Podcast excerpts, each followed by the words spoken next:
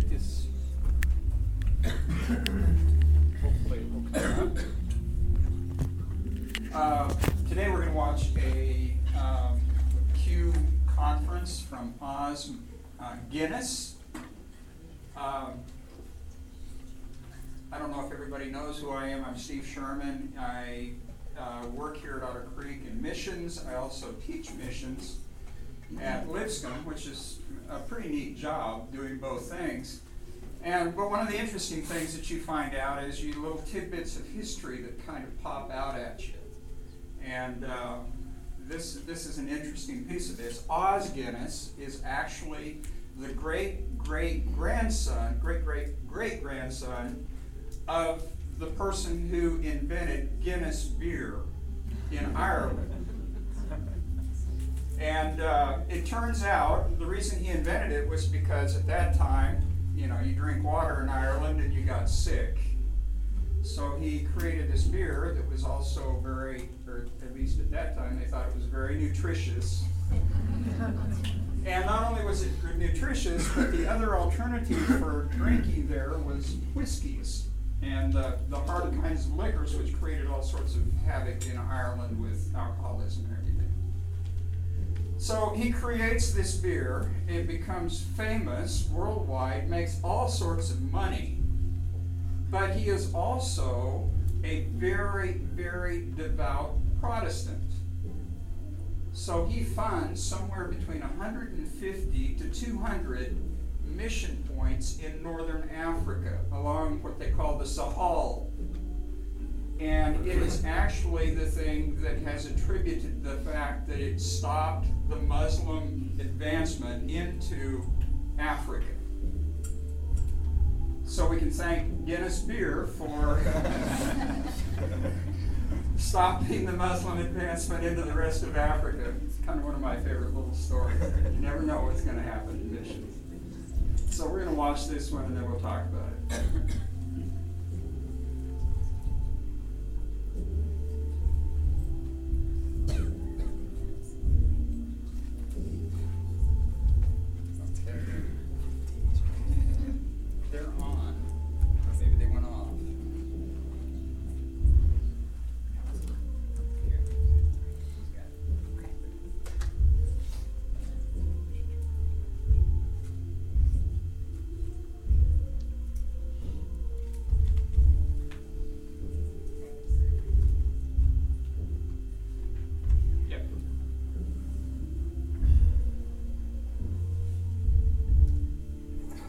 Do we live with our deepest differences?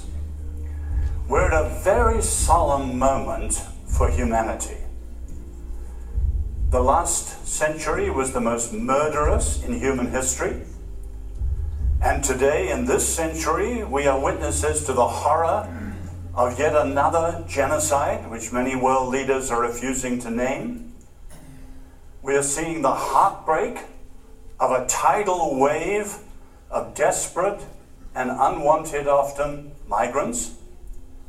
And certainly in the West, we're living in the heated conflicts of what is now in America 50 years of incessant culture warring.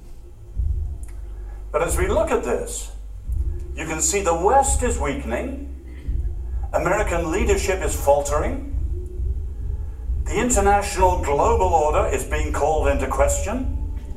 And one of the deepest issues that's coming up again and again how do we live with our deepest differences?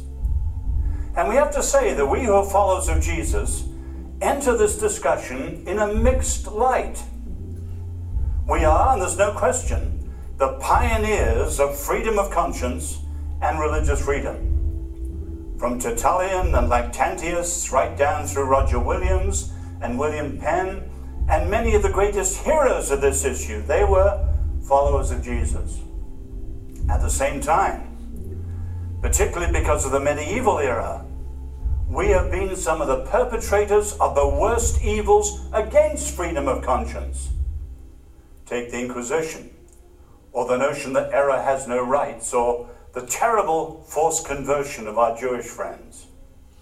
And today, a third part, we are the most persecuted faith in the world. Wherever there is persecution, in almost every place, Christians are persecuted too. Not alone, but profoundly persecuted. So, this issue, how do we live with our deep differences, is one that has stakes for humanity and the future, and certainly for the Christian church.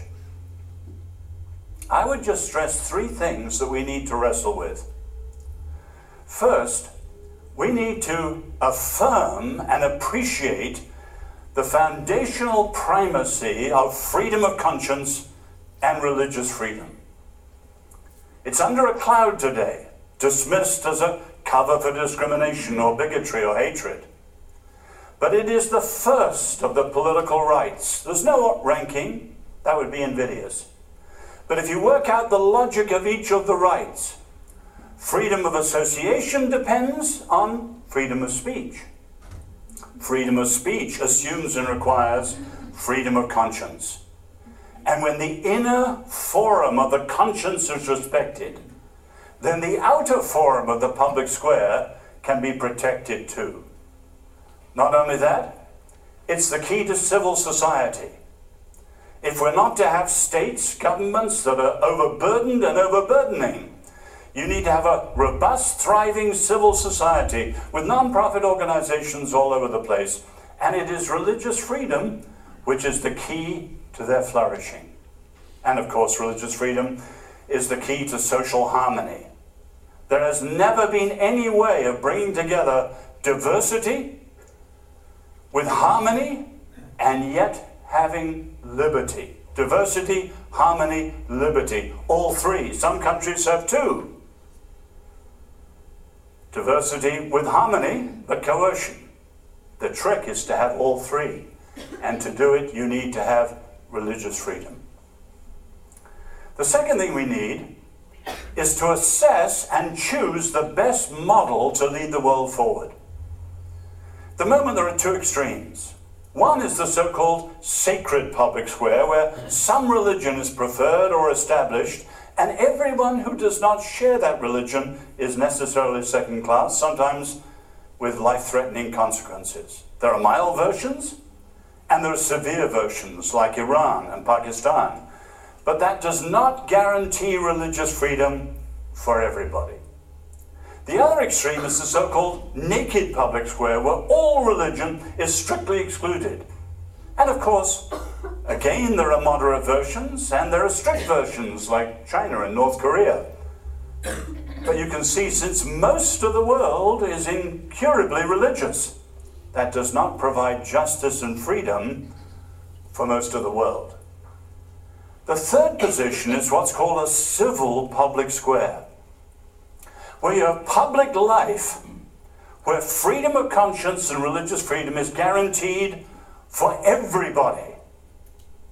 And obviously, they're taught at the same time the so called three R's of public life rights, responsibilities, and respect so that people know how to differ with the differences of other people agreeably and not violently or coercively. The third thing we need is to work hard at what it takes to achieve such civility in public life. We need first to see a massive restoration of the understanding of religious freedom. It is not freedom for the religious. It is freedom for all beliefs and all worldviews, religious or secular, transcendental or naturalistic. It is for everybody. But not only that, it is not, as the New York Times covers it recently, something to be put in inverted commas or seen as a cover for bigotry or discrimination. No.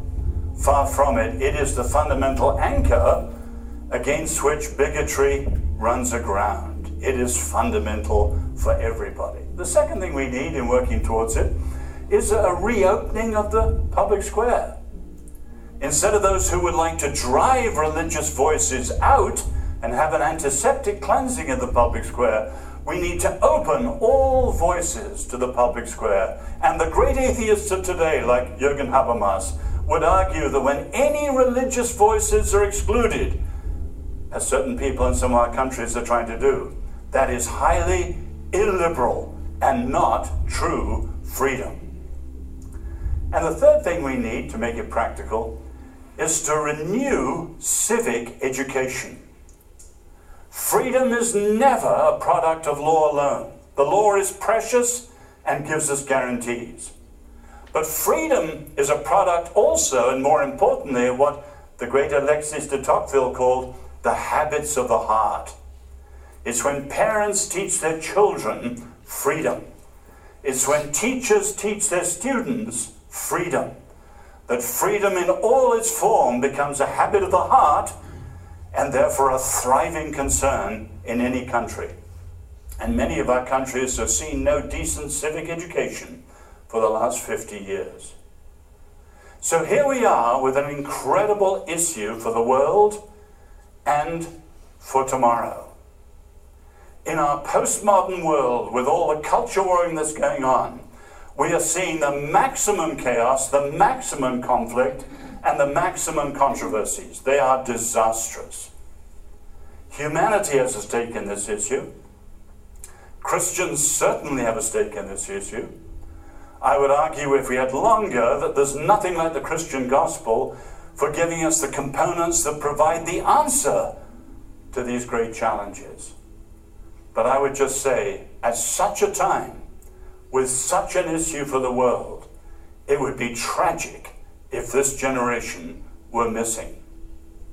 We each have to so think, so speak, and so live in private and in public that it may be said of us as it was said of King David many centuries ago. He served God's purpose in his generation. And how we live with our differences is crucial to our time. Thank you. So this one's going to be hard to find something to talk about, right? but what are your impressions of what Oz was saying about religious freedom? How do we negotiate this?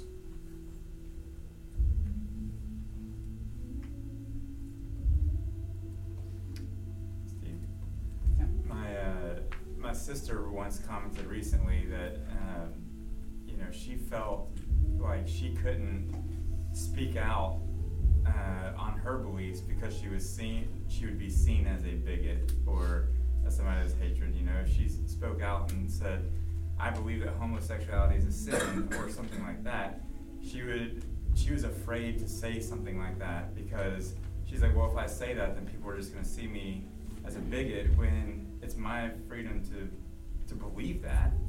And you know, I think that it's it goes on both sides to where um, we have to be careful to we have to have room to allow the possibility that we might be wrong uh, in our beliefs and allow other people to voice their uh, their their beliefs and their religious freedoms because otherwise if we don't uh, it, it becomes we're we're just as bad as the other side of saying you know if you're not like me then you're like them and there's no middle ground in between there So in a civil dialogue, we need the ability to be able to speak and talk intelligently about issues and yet be able to have differences without bullying. yeah maybe.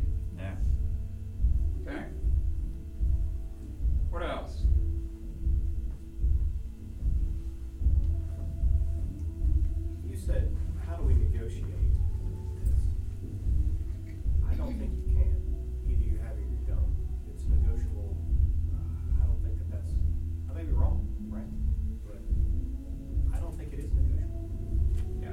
Navigate would have been a better word.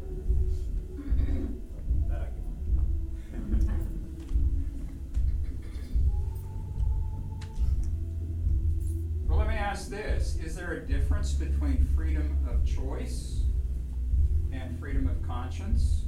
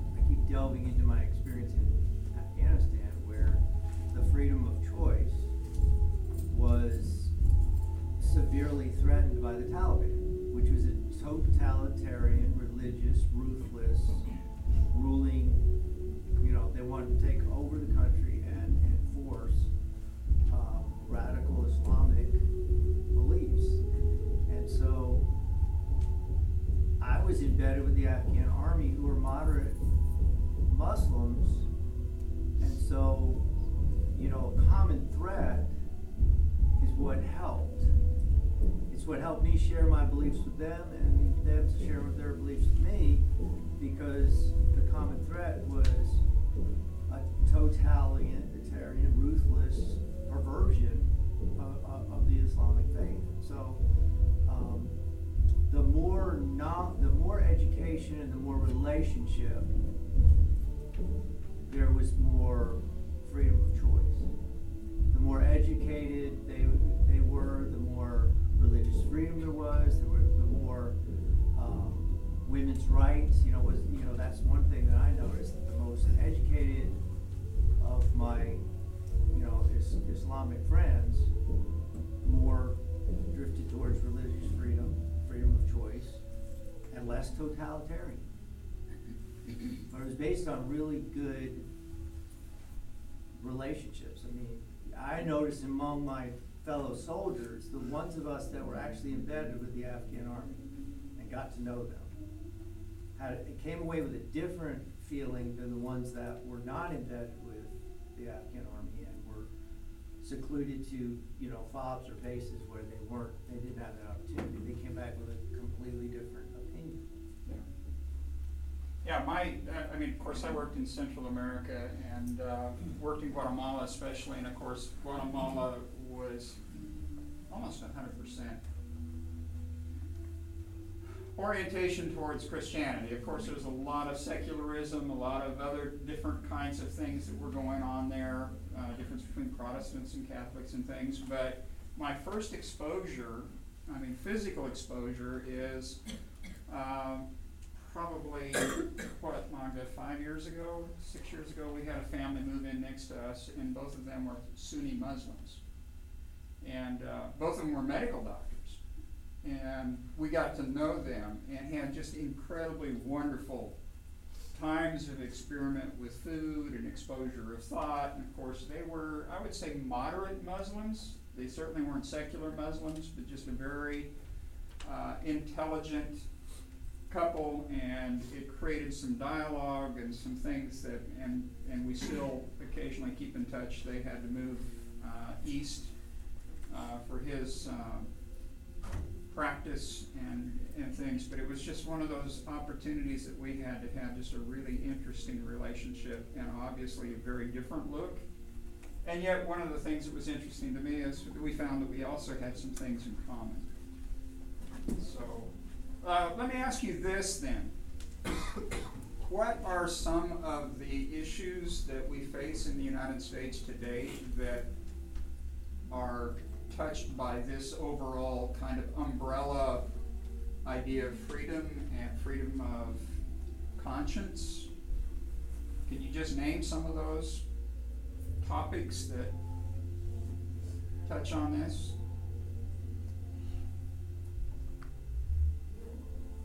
I mean, I can think of one right now where we have kind of this movement towards restricting Muslims becoming uh, immigrants to the United States. Um, I can see that, that as being one of those. And I know uh, some of my Muslim friends are feeling a whole lot more fearful today than they did a year or two ago. There's this, uh, there's this big debate about what do we do with our history of slavery and um, you know, what this Confederate memorial stuff that's it happened in Charlottesville. Um, you know, it's that's the last couple of weeks have been the, the, the news cycle's been obsessed with people using the debate about what to do with that as a rallying cry for various viewpoints that are coming in conflict. That's a good one, yeah. What else? Yes.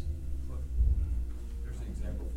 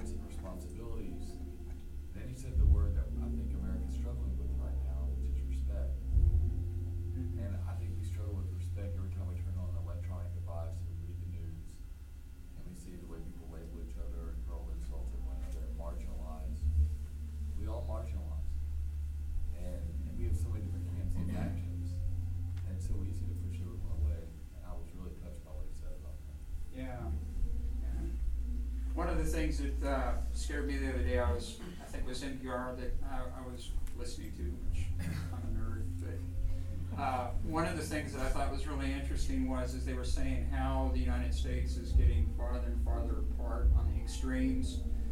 But some of the very things that we think of as opening up to us the world, the internet, uh, like if you go on Google search and you follow a particular pattern of thought, then Google will continue to give you that and not give you the opposing view so that you have a dialogue. It just reinforces what you already believe.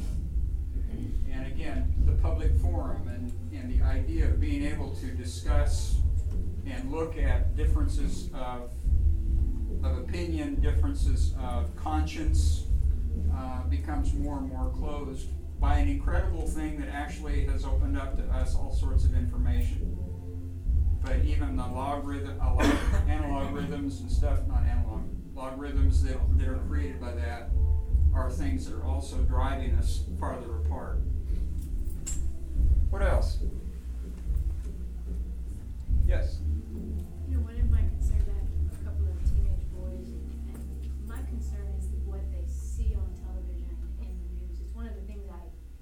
Least, it's my least favorite thing to do, and used to have to turn on the news to try to follow what's going on. And now, when you turn it on, there's such polarization, um, even from the political standpoints. When politicians get up there and they, they polarize the country, they don't show respect. Um, that's what I, I find really hard to listen to and to figure out, because I think that's adding to the, to the separation of society, is when they're looking at the leaders of our world, all the politicians, and hear the disrespect, um, in various contexts. There's not a, uh, there's never, from the media standpoint, there's never a, this, there's this side and there's this side. So, so that they show both sides of the story. And, um, you know, when you're trying to teach your teenagers that we are victims to media, and that if you really wanna follow that, you've gotta, you've gotta search to find both sides. I have, have, my oldest son is, is, you know, on one foot out the door, and I, he is, uh, becoming very political in a polarized trying to teach him how to look for the other side, that there is always another side, even when you bring it down to just basic relationships, right? And you hear about divorces and you hear about breakups. You can't just go with the one side of the story that you hear from the friend of the friend. You have to look at both sides and, um, that's what's really terrifying as a parent, is as an adult, we can go, okay, I know there are two sides. And, and I know it exists, we just have to look for it, but as a teen, it, you know, having teens, it's very hard for them to find that. Yeah, and I think that raises a really interesting question. How does the community of followers of Jesus then speak into that? You know, what is our role and how do we work through that? I was thinking, it seems like an opportunity to shine. And because there is such a lack of tact and lack of respect and lack of love, this is an opportunity for Christians to really shine, and it's pretty easy. Because the rest of the country is learning from the top down how to be disrespectful and lack of tact and lack of love. This is an opportunity to shine as Christians. I mean, we have to shine the light so we can share the gospel. That's our job. But to, to just go out there and be kind and polite and respectful is going to be really, it's starting to be countercultural. It really is. I Yeah. mean, and it's like, wow, that's easy. I just have to be nice today.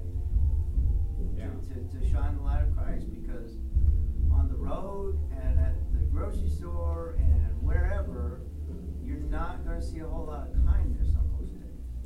Yeah, even if we hold differences and very strong opinions of something, we can learn how to express ourselves in ways that are not incendiary and create dialogue rather than uh, a shouting match between two different opposing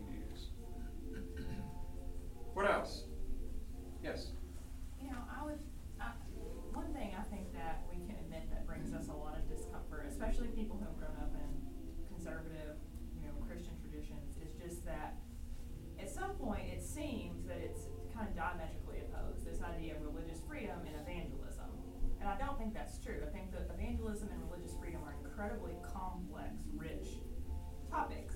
But if you oversimplify those, they, they butt heads because evangelism, if you oversimplify, means I'm right, I need to show everyone how right I am. And if you do that, then religious freedom becomes very threatening. And it becomes almost anti-Christian. So I think um, one way to help overcome that is to find commonalities. And I think the other video we, we looked at that talked about religious freedom, I think that's in essence what he was trying to say is a lot of times if evangelism has meant trying to get other religions to believe what we do. And so maybe that's just not the right focus. I mean, if there's a, a Muslim group who's looking at giving people clean water and feeding, giving kids shoes who don't have them and helping the really, you know, alleviate poverty, and we are too, then that doesn't, then we're all on the same side. I mean, you know, there are definitely some very real issues there that I don't think anyone's ever gonna believe what the other person believes. Um, but, you know, I, the, discomfort is real and it's there, but I think focusing on those commonalities is the best strategy to, to kind of move forward. Yeah, I had a, uh, when I was doing my doctorate out of Gordon Conwell Theological, I had one of the professors who works in northern India, and of course, you know, there's a lot of incendiary things between radical Hindus.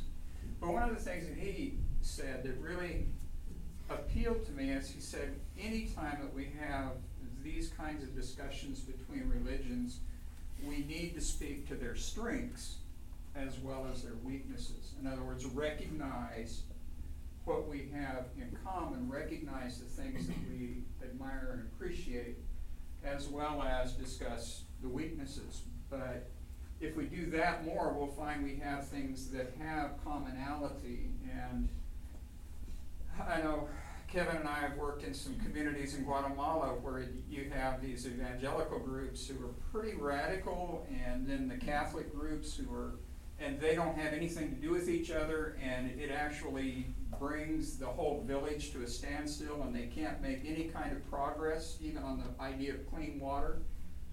And so one of the one of the great uh, questions is how do we bring these communities to work together on the things that they can see that they both need, the things that are good. And uh, interestingly, I think when you start working on those kinds of things, then you start seeing the humanity in the other instead of the enemy. And then that creates an opportunity for open dialogue, which we can both learn from. Uh, but that's really a hard thing to do. It seems like it's the hardest thing in all of this. And one of, one of the many drawbacks to our av- availability of information is we have every piece of hate and fear published at our fingertips and in our pocket. And in a strange way, I think we're kind of comforted by that, uh, by seeing, by seeing hate, by seeing ab- absolute hate from people. And the reason that we're comforted by it is that we're comforted by the fact, well, that's not me. I'm not carrying that sign. I'm not marching in that march. I don't have that armband on my sleeve. That's not me. And because that's not me, I'm doing my job. I don't have to go out and seek commonalities because I'm not looking at, I'm not that hateful. And when we, when we have the spectrum of complete hate and complete love, and all we're doing is measuring ourselves from the complete hate side, and we're measuring ourselves from the wrong end of the spectrum. Yeah, and I think added to that's the other part, which is the fact that we want to reinforce the fact that we're right.